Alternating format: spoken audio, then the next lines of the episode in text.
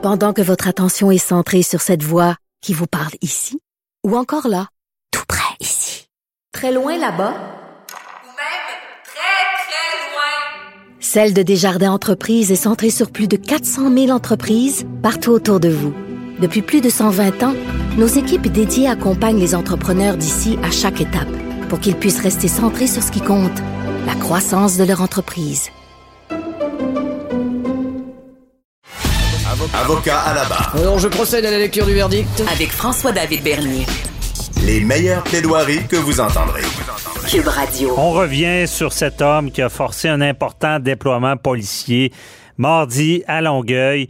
Dans la foulée de la dispute familiale. On en a parlé tout à l'heure avec le policier Daniel Cléroux pour savoir ce qui se passait sur le terrain, comment l'arrestation se passait. Et maintenant, on veut savoir comment ça se passe en cours, à quoi il fait face. On dit là, qu'il fait face, dans le fond, à 13 chefs d'accusation, dont celui d'avoir proféré une menace de causer la mort. Toutes sortes de circonstances, hein? C'est familial, il tente d'enlever son enfant, j'en comprends bien. Il attaque des policiers.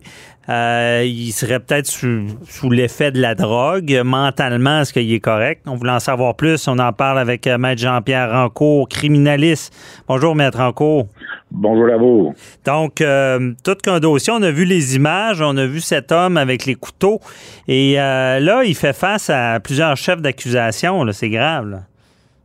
Oui, absolument, parce que, il y a plusieurs victimes là-dedans, dont la policière, etc., des menaces de mort, voies de fait armées avec des couteaux. Alors, oui, il y a plusieurs chefs parce qu'il y a plusieurs victimes. Alors, c'est sûr qu'il fait face à des conséquences très sérieuses, mais premièrement, je ne sais pas s'il y a eu une demande de fait pour l'examen psychiatrique, parce que on en avait parlé, les médias en avaient parlé au début lorsque c'est arrivé. Est-ce que c'est un individu qui a des problèmes psychiatriques? C'est possible. Mm-hmm. Mais on ne le sait pas. Mais une chose qui est sûre, on sait que c'est un individu qui prenait de la drogue et qui était possiblement drogué au moment des événements.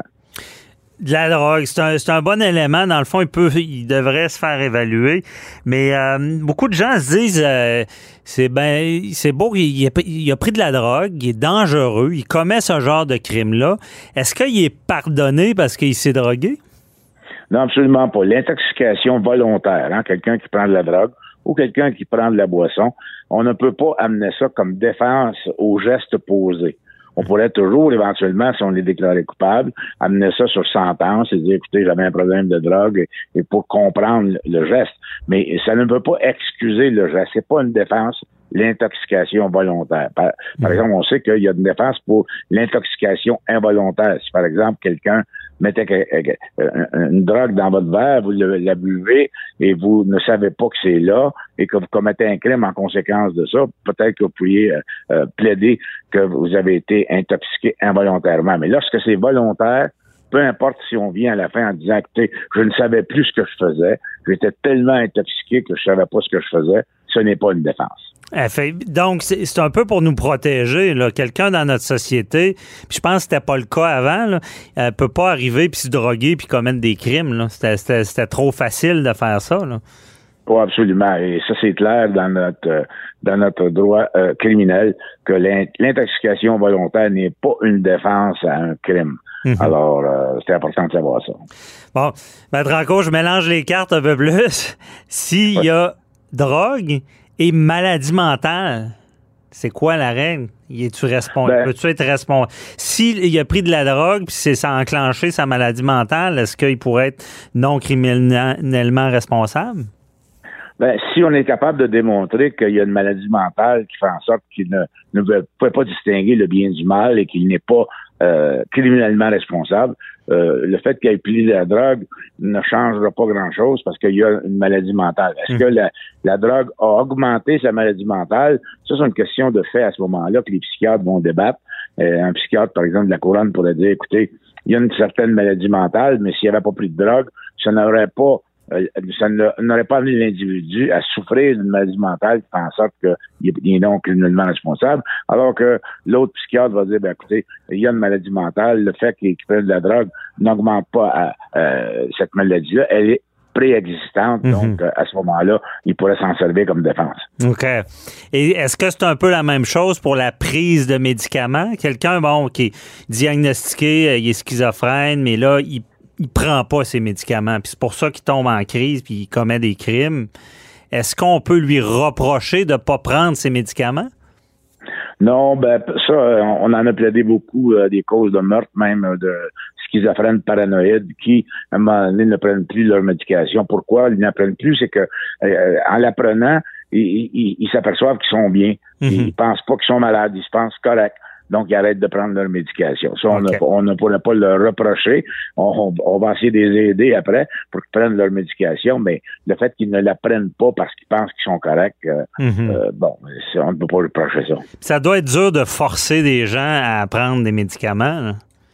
Ouais, c'est ça le problème. Quand on fait affaire à des personnes qui ont une maladie mentale importante comme la schizophrénie, on veut qu'ils prennent leurs médicaments. Alors, moi, j'ai toujours prôné le fait que ces médicaments-là devraient être donnés et obligatoires par une infirmière ou un médecin pour s'assurer que l'individu n'arrête pas de les prendre. Moi, j'ai plaidé plusieurs causes de meurtre dans ces cas-là où c'était l'individu avait cessé de prendre sa médication et était devenu complètement là, hors de lui, schizophrène, alors parce que c'est lui qui décide de la prendre ou pas, alors c'est ça qui n'a pas de bon sens. Ouais. Et ça pourrait être une condition de libération si il apprend effectivement devant un médecin ou un infirmière. Je comprends. Bon, on revient sur cet homme, là, bon, 13 chefs d'accusation. Il y a quand même un élément bon familial qui a essayé d'enlever un enfant. C'est pour ça qu'il y a beaucoup de chefs. Il a foncé sur une policière. C'est quoi le pire crime là, qu'il a commis dans cette histoire-là? Ben moi, je pense que c'est avec, c'est la sœur ou la voisine là, qui a reçu des coups de couteau, qui parlait sur les médias hier aujourd'hui, comment elle était traumatisée. Ça, c'est le crime à peu près le plus grave quand tu agresses avec une arme une personne. C'est le crime qui est le plus grave dans son cas, je pense. OK. Puis ça peut aller jusqu'à combien de temps d'emprisonnement? Ben, ça dépend. Cet individu-là, semble-t-il, a des antécédents judiciaires. Ouais. Alors, dépendamment de son dossier, c'est du pénitencier. Est-ce que c'est 2 ans, 5 ans, 10 ans? Dépendamment de son dossier judiciaire, à ce moment-là, on verra. Mais c'est des peines importantes. Mm-hmm. Et l'élément, est-ce que lui, attaquer un policier, là, quelqu'un qui est armé, parce que quand la policière a tiré dessus, là, il l'a raté, là, on en a parlé tout à l'heure, lui, il tentait de l'attaquer, là. Ça doit être tenu en compte. Est-ce que c'est plus grave, quelqu'un qui attaque un policier? Ben, c'est plus grave, oui. Par contre, il n'a pas touché. S'il l'avait blessé, ça aurait été encore plus grave parce que là, tu t'attaques à nos institutions, hein, les policiers. Alors oui, ça serait plus grave au niveau de sentence. Mais dans le cas qui nous préoccupe, la policière s'est défendue et elle n'a pas été touchée. Alors, c'est moins pire. Oui. Et Maître Rancourt, on va un peu plus large que le droit, là. Parce que j'imagine, lui, va faire une sentence, dépendamment s'il y a une maladie mentale ou s'il il est intoxiqué. Mais on entendait sa victime, qui était sa conjointe, son ex-conjointe, qui avait peur de lui. Est-ce que là, c'est un problème? Là, une fois qu'il est libéré, il peut être condamné puis libéré, puis elle, il y a un danger pour sa sécurité, hein? Ouais, c'est toujours le problème, ça, dans des cas de violence conjugale, par exemple. L'individu se retrouve en prison, mais il va sortir à un moment donné, parce que tu peux pas le garder incarcéré le restant de ses jours. Alors, la victime va toujours avoir peur. Et c'est pour ça qu'on parle souvent là, maintenant des bracelets électroniques qui feraient en sorte que l'individu aurait ce bracelet-là, on saurait s'il s'approche de la victime, etc. Parce que là, ça n'a pas de bon sens. Depuis cette année, je pense qu'il y a 8 ou 9 femmes qui sont décédées, qui ont été tuées par les conjoints. Alors, il faut trouver des façons de protéger les victimes. Ouais, c'est pas évident. Et parce que cet homme-là, à TVA, avec, je pense, c'est Félix Séguin qui l'avait déjà interrogé, puis il se vantait quasiment de prendre du crack, là. Je veux dire, le crack, c'est une drogue qui doit amener à beaucoup de crimes, là. Okay. Oh, oui, c'est sûr. C'est dangereux. Il se vante de ça, imaginez-vous. Donc, il prend du crack, il est violent.